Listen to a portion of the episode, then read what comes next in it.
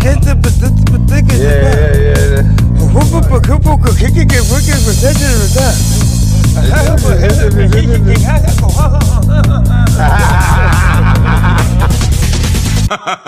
欢迎收听 BWS A.K.A 满野番族。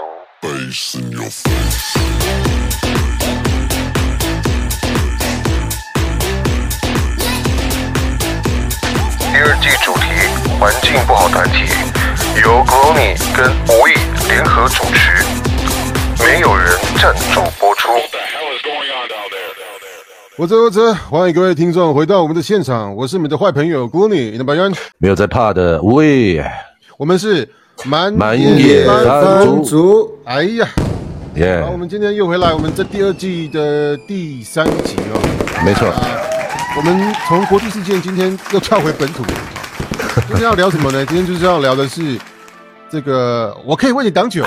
我们来聊一下台湾的烟酒公卖的制度。制度啊啊，那今天为什么要聊这个哈？主要是因为在上个礼拜，上个礼拜在花莲的光复乡的打发洞有发生一件事情啊，嗯，什么事情呢？就是我们打发洞部落的这个有一个红糯米生活馆啊，生活馆的部分，在三月十六号的时候呢，被花莲县政府来稽查哈，认为有贩售私酒的部分啊，有贩售私酒的部分。这么严重然后有一，些哇对，然后有一些酒就被带走哈，就去去要去呃被化验嘛，就是来看它的酒精成分这样子。那这个部分就引起当地的邦萨的族人抗议啊，因为其实我们当地的板萨在做这个红糯米的这个培植跟相关产业已经一段时间了。那是的，他们所稽查的这个叫做红糯米露这个东西，其实在当地我们红糯米馆我们族人自己贩售其实是很久的时间啊。是是是，那而且百百千千年了，哎，非常久。对，而且我们的那个鸠谷总统了哈，中华民国的鸠谷总统，在前几年来探访部落走乡的时候呢，他也有来品尝这个红糯米露啊。那在嗯上个礼拜忽然就像被稽查哈，那我们的当地的达巴洞的族人是不能够接受这样的一个这样的一个取缔的动作了哈。那当然，在抗议的时候，族人也有提到啊，这个这个作物，这个传统作物跟其实这个酿造的文化，其实是当地绑扎部落它达巴洞一个很重要的一个族人视为文化资产的一项农产活动了。哇哦，嗯，好，那这个事件虽然说好像暂时落幕了哈，但是我们要回来去讨论的就是这个我们的烟酒管理法啊，它对于我们原乡部落族人自己做的呃酿造这件事情，居然有这样的一个冲突啊，而且还蛮激烈的一个冲突。这这件事情，我们到底该怎么来看待呢？好。那今天我们的题目叫做“我为你挡酒”嘛，哈。来，那我先喝一杯，哎，我等太久口会干哦。来，我先喝一杯 我们这个啊。好，我们那这个什么，就是什么小米酒啊，红糯米酒、糯米酒，对还是什么酒，就是根本就在我们的生活周遭，常常都可以没错啊看到嘛。对，那我们的酿酒活动啦，哈，那我们其实要谈到酿酒活动，它本来就会呃附着附加在我们的生活上嘛，好，嗯，克隆里是不是？尤其是记忆上面，好，更需要这项，嗯更需要这个这个这个酒品，好对，甚至呢有些族土对对，真的是附附着上来哈。那甚至有些族群哈，这个酿酒的技术啊，呃，族人们的技术还会有所竞争哈。大家每到了祭仪的时节哈，我们岁时祭仪，我们都要品酒嘛哈。品酒每一家酿出来的东西都不一样哦。哦，虽然大致上会有整个部落的样子，但是你一定可以喝得出来啊，这个是这个是无畏家的，哦，这个是克隆尼他家的，哦，这个是达尼夫他家的，哦，这是不一样。丹尼夫，哎，对，因为口水不一样啊，不 不一定，因为我现在酿酒技术有已经用到，呃，可能有用到植物植物性的这个酿造方式了哈，所以慢慢的哈会有逐渐形成各个部落啦，不大家不一样的酿酒方式。所以现然后我们可以说到一件事情，族人。现在族人都是用专，其实有其实是有专业化了啦，用的酵母等等的，不像说对对对，以前祖先真的是吐一口口水啊，现在当然不是这样。这大家的口水浓稠度不一样，所以酿出来的就不同嘛哈。那而且呃，可能有有些是你看身体的比较偏酸哦，偏碱性的那个酒类就可能就会有不同的口感哦。所以呢，呃，酿酒是我们呃部落很重要的一件事情啦哈。那当天的状况是这样哈，这个稽查员哈，虽然花莲县政府都说啊，这个是中央来稽查了哈，你相信吗？推给中央哈，标准作业程序先推起手式，这个是起手式，先推给中央主管单位，主管单位，哎，主管单位来花莲县，我们协同稽查这样啊，协同协同，你是不用派人是吧？协同来稽查。同学把酒交出来，对，然后他们就把酒交出来嘛。当然，我们第一次遇到这件事情哈，部落族人是很紧张哈，但也很恐惧，也莫名其妙奇怪。我们这个推推广这个酿酒的文化，然后呃鼓励大家能够自酿这个自己的酒品。尤其这个件事情，我身为太棒的人哈，从这十年来，我们就看到这个活动一直在进行，尤其很多人都在学习怎么样自己酿酿造自己的酒，所以他已经到了一个呃，其实是。跟我们的记忆跟生活是不不可分的一件事情，密不可分，密不可分。哦，可是呢，酿酒这个活动哦，它毕竟它它不仅仅只是一个活动而已啊，它有时候带让在在介绍我们的酒类跟酿酒方法的时候，包括我们让自己族人学习的时候，它不是完全不用钱的，你知道吗？它需要一些呃资金、一些成本，我要带活动带。带这个学生学习，甚至部落年轻人学习，那这个不是完全说啊，我我什么都不不用付出，他就会完成的一件事情。好，所以他需要呃一些资源啦。那部落呢，就把自酿的酒好放在我们的生活馆里面卖，哪里有问题？我这个地这个地方，我看到这个中央稽查哈，不管是花莲县稽查还是中央稽查，大家推来推去哈，到了现场的那个态度就是把我们当犯罪啦。哦，一到现场也不也不也不看。身上也没有带证件哈，先进来先问说，哎，你这个是不是呃这个什么酒？然后就问问我们的这个当场的介绍人员嘛，然后问一下这个这个东西什么红糯米露啊有没有酒精成分？哦，一知道有酒精成分，他就把那个这个他的卫卫生局的这个证件拿出来了，哦，说他想要稽查，嗯，啊当下就查封嘛，哦查封现有的架上的酒品，哦仓库的酒品。我拿了两瓶回去化验，哦，当下还威胁他们说，你这个如果验出酒精后，我们可能要受到行政，要受到惩处了。那部落这个法给法医就心生恐惧啊。对了，不止法给法医啦，那个年轻人也是当下面对年轻人也是很紧张，怎么会有这件事情？好，我要讲哦，这个代志哦，不是弄难学的简单，哎，你弄弄难学就简单了，这不是只有太棒的发生哦。哎，一七年的时候，我们那时候有一个运动哈，威利斯争议而走哈，刚好经过这个排湾族的部落哈，这个森勇哦，遇到这个包呃包头目，他也发生一样的状况，他也是被他也是被稽查，然后也是被这个认呃认定违法，然后还被封呃怎么怎么查封他现有的酒酒品，直接把这些酒品直接带走，是不是？就查？对对对，查气，然后嗯。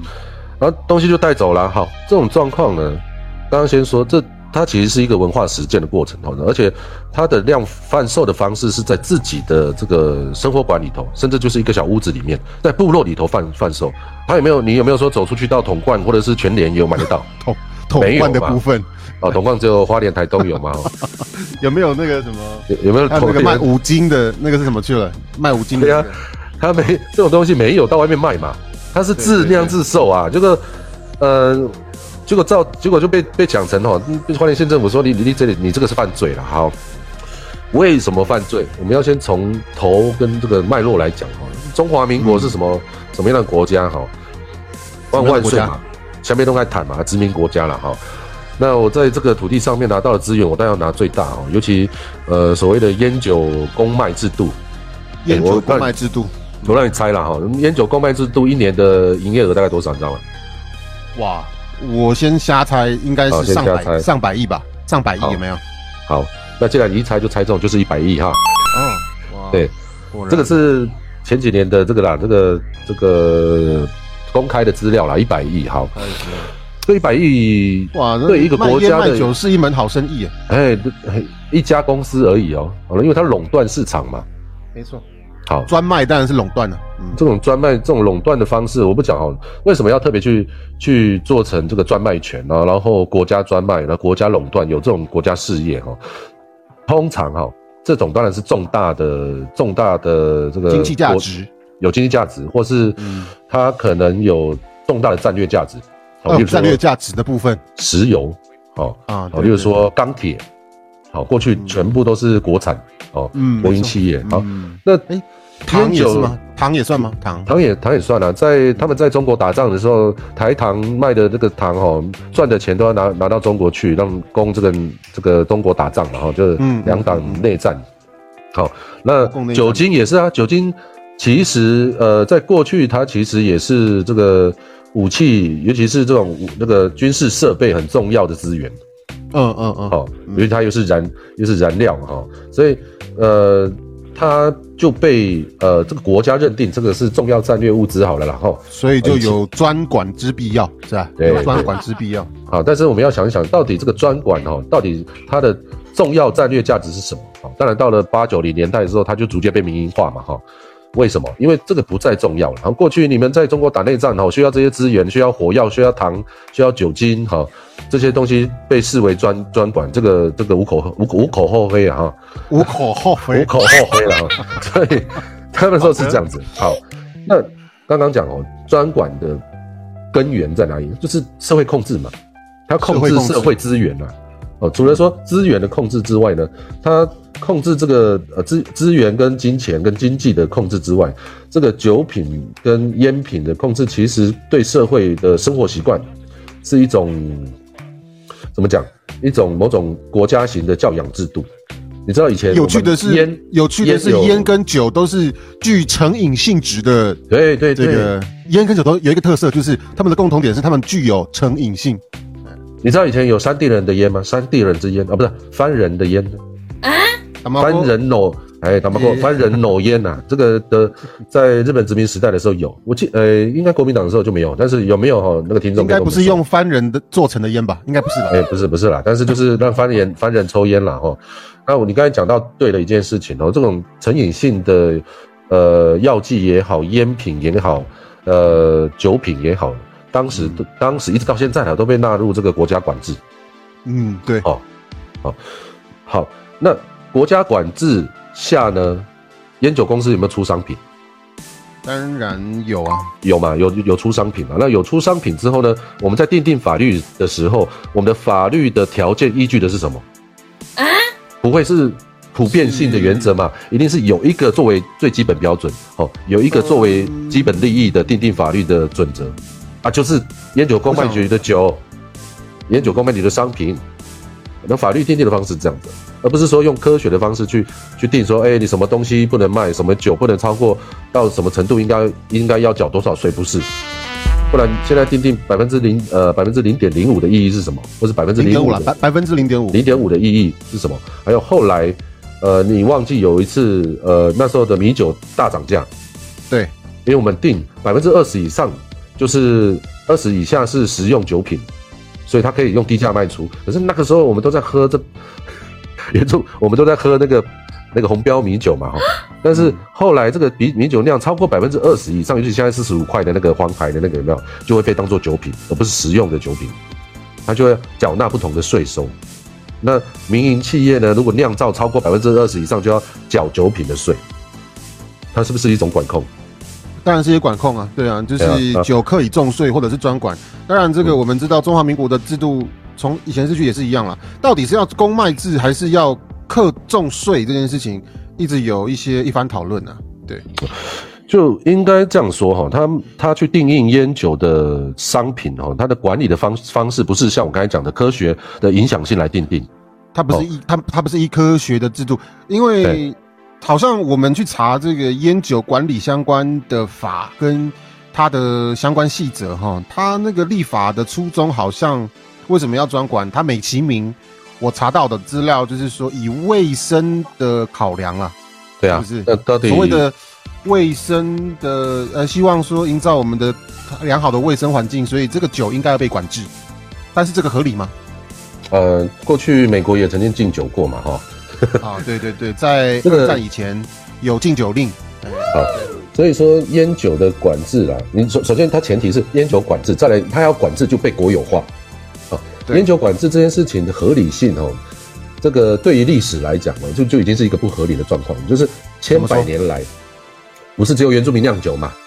啊，你们中国人、你们汉人也酿酒嘛，甚至台台湾人也汉酿酒嘛，白人也酿酒。呃，酒品的国有化其实并不多见，尤其在现代的民主国家、民民主国家下啊，大多数的酒品的制造，只要符合某种呃公开定定的标准，它就拿取消掉这个国有的制度。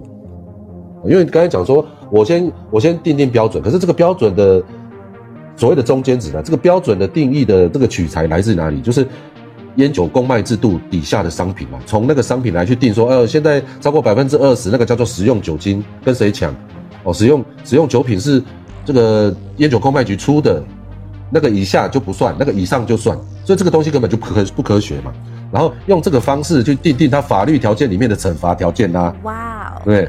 哇，这样子听起来是怎么样？已经，如果是按照这个脉络的去考察的话，似乎是说，你民间要贩售酒的话，你不可以影响到我们公卖局。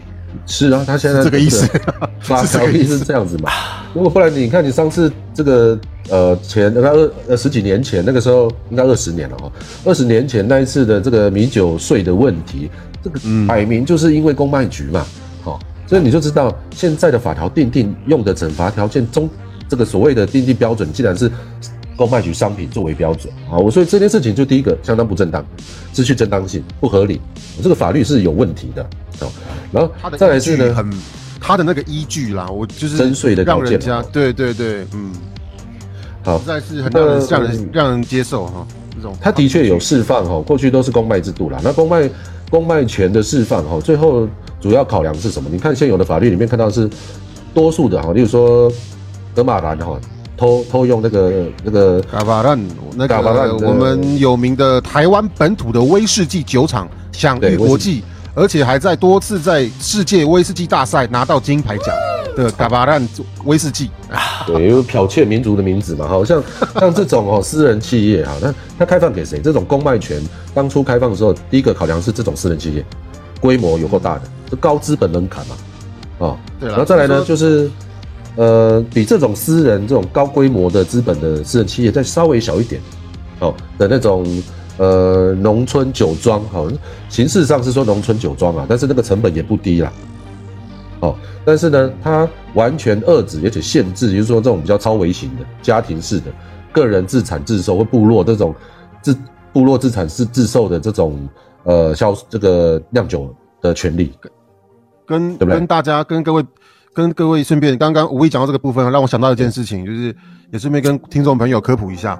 呃，台湾之前都是这个公卖制烟酒公卖制度嘛，那一直到接近九零年代的时候，哈，呃，才开始要开放民间可以来来合法贩售。有趣的是，那个原因是怎么？大家知道是什么原因吗？是因为欧美要在台湾进口贩卖烟酒，迫使不得不中华民国要改变制度。啊。台湾跟美国在一九八六年哈达成烟酒协议。啊，然后一九八七年可以开放美国的烟酒进口，连带后来的那个欧盟的前身啦。啊，欧盟可能那个时候也是比照比照，对，因为市场。这个被被迫市场压力哦，不得不修法，所以在一九九五年呢，才开始修法哦。哦，一直等到一九九八年哈，才开始认真的把这个烟酒管理法去做一个草拟。在一九九九年的时候，五月份通过烟酒管理法，是民间可以成立公司哦。其实说到底都是回到经济的问题嘛哈。那而且后来被被迫就法律就开放了，嗯，对啊。而且刚刚我们特别说到啊，就是你看我们现在抽的洋烟洋酒啊，哈，是都是大型企业啦。那当然在台湾能够做得起酒厂，那可以拿到全世界第一名的威士忌冠军的哦，也是很大型的公司了哈。那我们偶尔喝喝那个玉山什么什么温泉的那个玉泉，哎，不能打广告。哎哎哎哎，哦玉，我刚才就特别讲玉山温泉了。哦玉山温泉啊，玉山东古沙飞啦，东古沙东古沙飞的那种也是一样。你看那个公司规模多大？你有没有一家你们部落开得起吗？开不起，光格马兰这个民族都开不起了，所以他就盗用格马兰的名字，是不是？哎，他为什么没有盗用邦茶呢？邦茶威士忌没有，哦听起来多好啊！帮可能我们茶威士忌，不不不太喝威士忌啊，我们可能是因为这个样子，比较不是好宣传的对象。好，好那主要就是因为它酒酒厂在宜兰嘛，哦，对，嗯，好啊，讲到这边，可能有一些听众朋友也纳闷了，因为我们讲到说，哎，刚刚是说，其实后来有开放民间来合法卖酒。那嗯这一次的新闻事件，有一些听众现在可能就纳闷了，哎，那你们讲这个事情，啊，不就部落去申请酒牌就好了啊、哦？可能有听众这样子会想要这样质疑啦，啊啊，你们部落你们就既然有这种文化啊，也是有规模，那就去申请酒牌啊。那跟各位报告一下哈。好，中华民国确实有另外弄一条法律出来哈，叫叫做《农民或原住民制酒管理办法》。哦是的，农民或原住民制酒管理办法，它确实在这个制酒管理办法里面呢，他把农民跟原住民的酒品的制造业者的那个要求规格哈，它稍微降低啊，产量啊、用的原料啊、数量，还有一些规范比较不那么严格，但是嗯。你还是要有一定的一个，比如说你的机具啊，你的是啊。是啊厂房还是还还是不可以随便，不是说你随便拿个桶子，然后你爱怎么酿就怎么酿，只要你是农民或者是原住民，不是你要没有哦你要没有它还是仓库。有要求。对，要你要有仓仓库，你要没有发酵区，有没有？这种量产型的这种公司哦？你有仓库、发酵区，你的那个酒酿那些那些发酵呃的酒品的呃的呃原成品，要不要蒸煮？也要有蒸煮区啊，储酒区嗯，甚至你要品管呢，啊，最后还要包装、填充，哎，一堆东西，一一条生产线，哦，难怪格马兰做不起来。这个东西是高成本啊，你说格马格格马兰族自己做不起来，是不是啊，这个对我说你你这个东西拿到部落做是不可能的哦，就是说你即便哈、呃你想要去申请这个制酒的这个制造的许可，你光那个盖工厂的机机具那种庞大的资金，对小小部落来讲都是不可能嘛，因为其实。其实我有认识一个布农族的朋一个大哥啦，哦，一个布农族的大哥叫做巴巴索，他是有去申请酒牌的，就是制制酒那个许可啊、哦嗯我就问他说，哇，你自己做这个，他是做精，他是做那个这个大哥他是布农族，然后他是做精酿啤酒啦，嗯，我也认识一个反诈的大哥啊，他是小规模哦，小规模，然后我就说，我说那你这样子弄，呃，你是他他他就是依照那个农民跟原住民自酒许可的那个，那对，我说你的成本大概多少？他说，当然当然你是五百万跑不掉啊，哇拜托五百万，我们哪一个部落的人可以有有五百万去去真的去做这样的一个一个事业，一个基本的门槛是这样的话一，个是说所以成本会有这个现象嘛。门槛哈，对对啊，一个是成本高门槛，我们几乎是做不到啊，这这，然后第二个是我们酿造的方式根本不是用这种方式在做嘛，对对，你跟我讲说，好，的确啦，我刚才讲说哈，呃，呃，我们要去做酒哈，因为现在受到这个这个这个执照的许可的问题，所以呢，部落可能有一个做法哈，我们就是我们按照我们那个部落协会理事长肖明山说的，我先怎么样呢？我先找有这个拥有执照的酒商哦哦请委委托哦，委托，那就用委托的方式嘛哈。委托他呢，可能你要花六十万到百万哦，先给他一笔钱要去做嘛，这些有成本，你要你要做啤酒，你要啤酒花，你要什么什么花啊，那个三八阿花，你都要给他哦。最后呢，你做完之后，你你你要先找他，你要确定他是有执照的酿酒厂哦。做完之后呢，他就把他酿出来酒，例如说给你给给给你两千瓶，两然后就说，哎，两千瓶丢给你，啊，这个都是从那个酒厂出来，说它是可以贩卖的，然后叫你自己去贩售。可是我在怀疑说，他这个过程这样子委托，那个风味还是祖传的风味吗？风味是一回事哈，等一下可以讲，当然不祖传了酿。造法，嗯，哎，我先开一瓶哈，然后又开一瓶。又开一瓶。哎，风那个针对，当然我不知道这个有没有触犯到法规了，因为我听说嗯在那个网络上哈，如果有介绍到酒的时候，你一定要提醒说，呃，未成年请勿饮酒。啊对对，投投资理财我们现在有就有有赚有赔，有失有哈。得，有赚有赔啊哈。，那我们这边也要讲一下哈，未成年请勿饮酒，可呃酒后不得驾车啊。OK，呃，开呃喝车不开酒，好好不好？好，那刚刚有讲嘛，是那个我们太棒理事长夏面山就说了，我要先 先花六十万到一百万呢，然后你最后丢给我两千瓶，然后叫我去卖，压力多大？这种东西不行啊，你就丢到部落两千瓶，你而且呢就在我这个呃，例如说这个红糯米馆哦，这个小的商贩店头去卖，呃，这个我一次要卖掉两千瓶，而且我要先花掉一笔钱。从刚刚的我必须要开酒厂的高资本的投入，好、要去要去弄了什么？你要呃发酵区啊，然后装填填充啊，储酒区啊，检验区啊，部落做不来。哦，再来制酒方式不同，所以我们就交给对方来做。然后我有一个高贩售的压力，这第二个。然后再来呢，我们的酿酒方式啊，刚才讲的风味风味啊，根本就不是部落的酿酒方式。我刚刚说了，部落虽然有一个大概的样子哦，我们太棒的酒大概就是这样子，但是你从每个人酿的方式里面就可以尝出十几种、二十几种，每个每家每户不同的味道，是不是就不一样了？所以部落一定会讲说啊，这个东西不叫太巴朗的酒，我们的不一样是因为我们有一个统，不是统一的规格，而是一种文化的形态。所以我们就尝不出一个部落的味道嘛。所以你去交由这个拥有执照的酒厂去酿酒，你说这个叫做传承部落文化吗？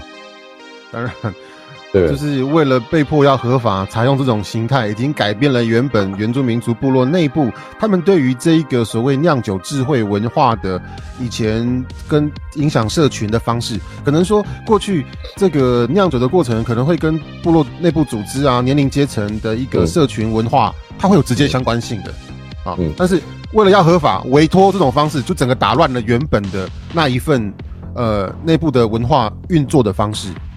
而且老实说做不到了，现在就是做不到嘛，所以我们还是用自己的，呃，你看我们开课程，然后请请家里的姨娜来教，然后酿个几瓶哦，可能四五十瓶哦，就放在这边上架，哦，这个我们能够做到的现在是这样子。可是县府要求哈，甚至中央要求说，嘿，我来辅导你了，你来开个酒庄啦，辅导，哎，又是辅导，对，你开个酒庄哦，然后你把这些生财器具后做一做。然后弄你开个酒庄了这句话，哎，你开个酒庄了，对啊，哦，很像是，很像是开那个那个香香肠摊一样一样，哎，哎，是这样认为嘛？那哎，不然你就开不起就你就开个酒庄啊，我是无所谓啦，所以我叫无畏嘛，无那无所谓啦，我随随便便都会拿出来啊，对不对？开个酒庄啊，用想的我就拿得出来了，所以可乐你有没有不要的不要的钱可以借我？要可以酿酒的钱，对，要到可以酿酒的规模。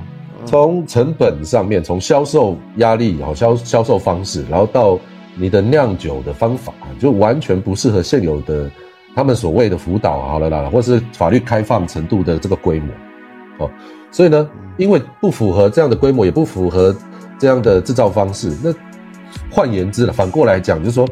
因为你不符合规模，所以你就不能做，而它其实是反向的，去限制你去实践的文化嘛。那我们一开始一直在讲啊，我刚刚一直在讲，这种事情本来就应该在烟酒公卖这个烟酒公卖条例里面去做一个过渡条款。好，嗯，你要去开放这种微型的哦，然后有自产、自产自销需求的这种呃微型产业，而而给予他那个贩贩售的权利。而我们现在不能得到权利，就是因为公卖制度了。讲白了是这样子啦，你不开放嘛，不然我随便举一个例子好了啦。呃，海产呢，我们讲讲讲随便无锅鱼好了。那那个蔬菜，我们讲高丽菜好了。假设高丽菜跟那个无锅鱼都公卖，第一个就觉得不合理，对不对？然后你说哦，没有人会，没有人会觉得合理啦，真的。但这种东西不合理嘛？那为什么酒呢？酒要酒是合理的，大家觉得说啊，你们就是拎拎打包弄酒就犯法，而且拎生勇犯法，你们就是犯法，你不会守规矩嘛？我说问题是二法一法嘛，不好的法也是不好的法，你难道要去遵守吗？所以我们现在是应该要改变这个制度的问题。好，刚刚讲到高丽菜跟这个无锅鱼，好了，那假设公卖制度之后哦。你就不能卖了，哦，这件事不合理。好，那我就说我开放，那我开放呢，你必须按照我的规规矩哈，你至少要成立某种资本额底大小，然后必须有某种是啊身财器材，你才可以卖。那个真那个那个资本额不是五千块哦。对啊，好，那我就告诉你说，百万。你现在是不是在种高丽菜？你有种种多少？我种三分哦，你可能五那个你呃年收年产年产可能是一吨哦，你不能自己卖哦，这个合理吗？不是有问题呀。不合理啊，对啊，那高丽菜可以卖，那你就跟我讲说，这种小数量的这种质量，就是你说一样是饮料，一样是饮料啦，咖啡成瘾对吧？因为是成饮品，为什么？啊，咖啡就不会有这种限制啊，咖啡因哦，酒酒有含酒精嘛，啊，咖啡有咖啡因，哦，对，那为什么赌赌酒要用这种这种标准啦？我是我们是说用这种标准去做限制啊，而且讲的原住民部落在做这样的事情，规模又。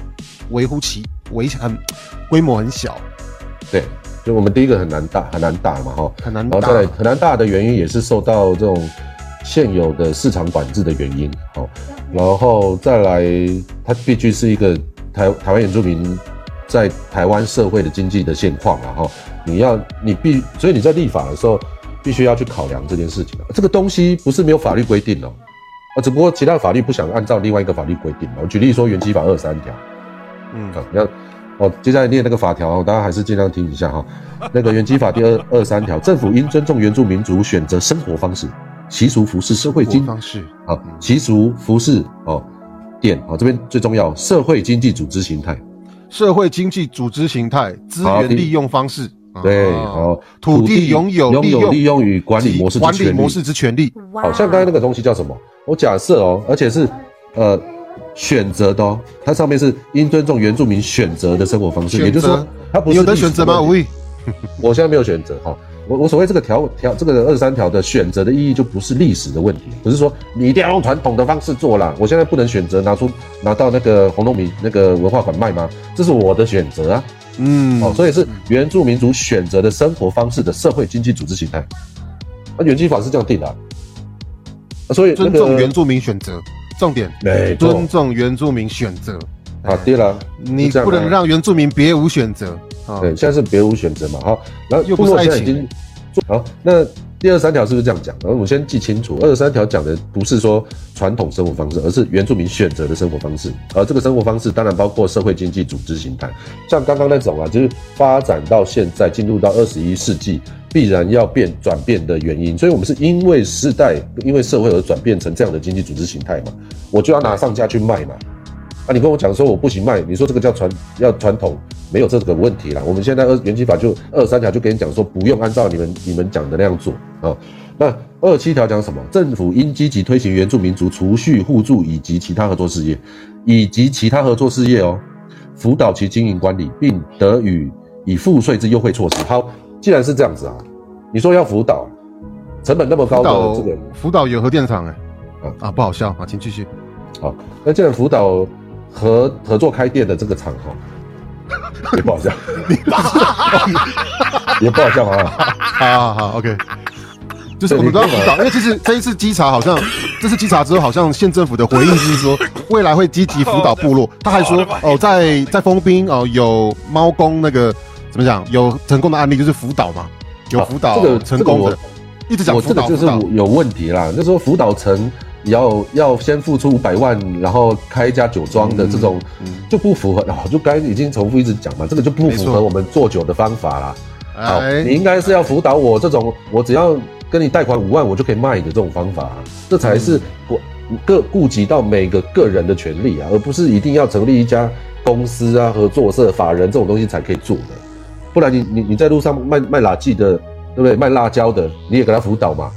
对不对？人家就是要这样子卖呀！我现在只有只有这样的成本投资这个收益的方式，你告诉我说，哎，一定要弄到一百万以上那个东西才可以开，这个有问题啊！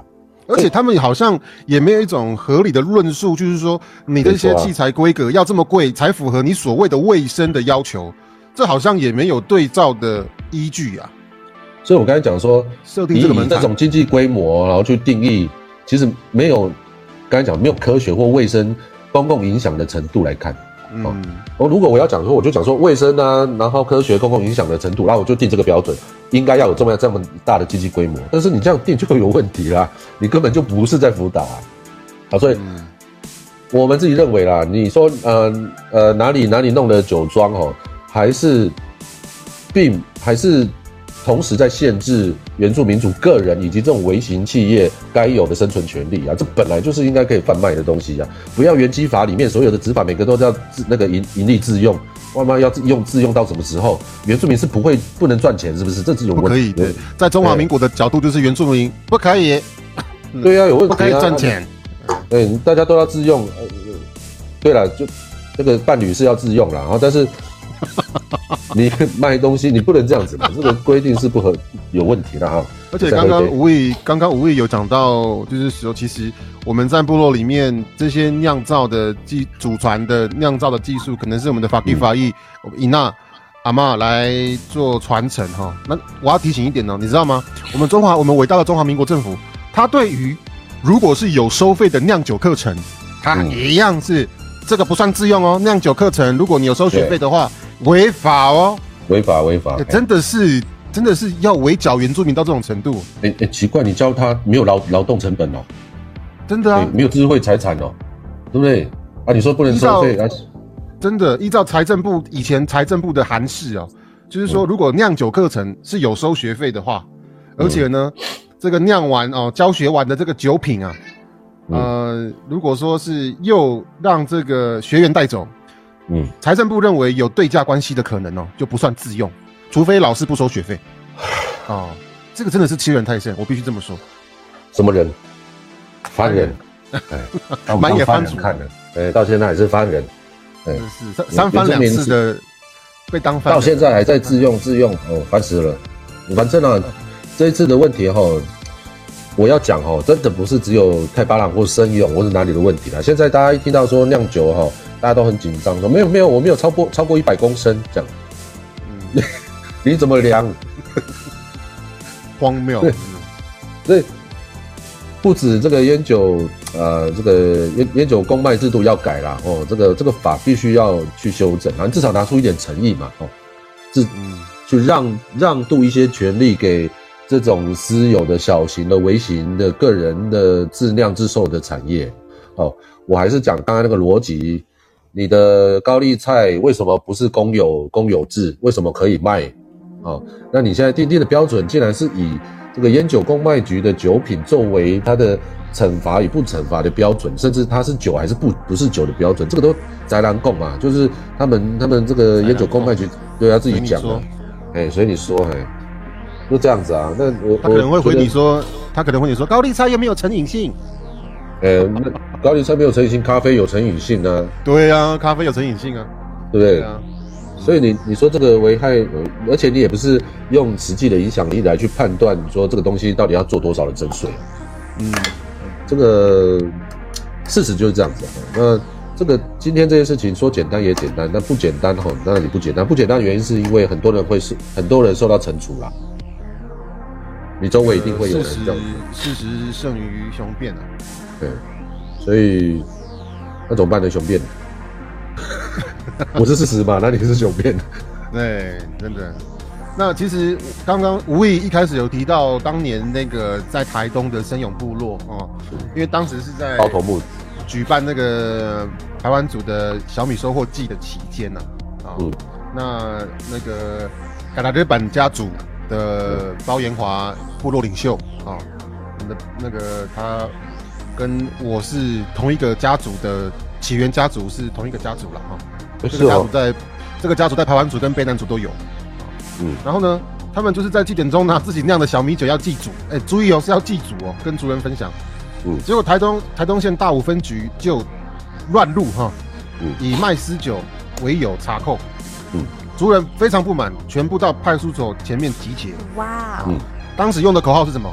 要把祭典的酒拿回来。也当地的族人就说这个是文化强暴，文化强暴啊，那我们讲的是，嗯。你说，呃，那个时候我们有名的拉劳烂的牧师戴明雄啊萨基哎，也跳出来说，啊，台湾族的小米收获季每年七八月举行，然后这个是跟我们的这个祖灵信仰有息息相关的这样的一个重点的活动。那采收的小米经过发酵，大概一个礼拜左右就会饮用啊，这跟整个文化记忆都有非常重要的分享的这样的一个传统，嗯非常重要。那今天公布公务单位是这样子去看待这件事情，然后以国家法啊、以国家法的角度直接进入这个场域，就取消族人使用这样子的酒品的这样的一个权利。大家可能要真的去，我我我只能说细思极恐啦。如果我们我们一直不谈论，把这个话题再拉出来放出来公共讨论的话，细思极恐，它可能会是一个压迫原住民族权利，一个永远会隐隐作痛的一个很重要的压迫我在的事件。我再提我再提一件事情哦，我怕很多人哦听完之后跟那个看完新闻一样，说，哎，这个本来就应该要管制啊，这个是为了卫生啊，然后人民的健康环境应该要有一个品质上的管制嘛，哦，你假设里面你放的是什么什么醇啊，然后什么甲乙丙丁醇都放在里面，你不知道你放什么东西，那样的酒品就不能贩售出去啊，哦，这个东西我举别的没有被公卖制度的产品来看，有没有卫生管制规则？有啊很多，都没有。有啦就是哎，我说，比如说蔬菜嘛，农产品嘛哦，鱼鱼品都有本来就会有啊，配套，对，都会有配套的那个。它不本来就是本来就会有一套一套那个这个那个品质管制的规则嘛，CAS 嘛，哦冷冻嗯冷冻猪肉、冷冻瓜牛啊，对不对？这些都会有嘛，好像没有冷冻瓜牛嘛，哈。好，那是你啦，你自己冷冻。好，冷冻瓜牛我们下次要定一个标准哦，应该要多少寄生虫 才可以吃？好，所以呢，它即便是非非非国呃公卖制度的的这种产业啊，它也会这样子做。那那你意思是说什么我今天开放到开放到这种微型企业，难道就不能管制吗？还是可以啊？可是你为什么要去直接否直接砍掉说这种东西不能做，然后去限制他的权利？人民本来就有我今天做什么东西，我就可以贩卖什么东西，这在资本主义社会是应该有的权利。国有制度、国有公有制度才是反常的，好不好？大家想一下，对，世界上没有一个东西是是我们不可以卖的，这种东西才是不合理的。然后你有人说有人说性不能卖啊，当然 这是另外一个话题。我们也可以维持品管啊。哦，台湾其实已经开放了哦，这个话题柯文哲没有要，柯文哲没有要用。嗯，啊，这个题这是题外话了，就是其实台湾性交易是合法的，只是要对专区。那台湾没有任何一个地方首长敢设专区，对啊，好我们下次再来 这。是这这个是政治问题啊，我们这个是下次可以来谈的话题。好，好，所以我就是我们今天要做个小结了，无意要帮大家做个小结。最后的小结就是，我们在现有的法律里面做一个过渡的条条款，去开放人民有贩售自酿自售酒品的这个权利的这件事，并没有影响到你其他的卫生或是、哦呃品质上面的管制。就是我刚刚举的别的没有国家公有制度管理的商品，或是这个农渔产品，一样都有管制方法。所以他是的他只是说你不让他去卖，所以你你这呃这件事情的不合理是在于这个公呃呃公卖制度的问题，而不是在你有没有管理制度的问题。大家应该要分开来看。而这个权利啊，在正常的自由市场或者一般民主资本资本社会是应该基本的权利啦，大家都有可以去，我今天种什么我就卖什么嘛，这是我的权利啊。那结果你把它当做国有国有化之后，我就变成罪人了，这才是有问题的。而且你知道最后受益的是谁吗？刚刚我讲的一百亿是谁谁拿到了，对不对？嗯，好，这就是我最后的结论。是的，其实这一次这一个案件也邀请各位听众朋友，有的观众们、满眼番薯的各位听众朋友，一定要好好来重新去思考看看，关于这个公卖制度它里面的合理性，还有目前的国家法在这方面的规定，对原住民族可能的直接、间接的压迫在哪里？啊嗯，好，那花店的时间过得特别快哈，我们又要到了时间说拜拜。那最后还是要提醒各位听众朋友啊，就是记得要转发啊，还有下载满眼番族呃第二季每一集的这个节目啊，我们会针对不同的事件来做讨论，由我 Conny 跟这个 We 来跟大家分享我们的评论还有观察。好那我们很快就会再相见啊！我是 Conny，，我是 We，，好，我们就下次再见啦。拜拜拜。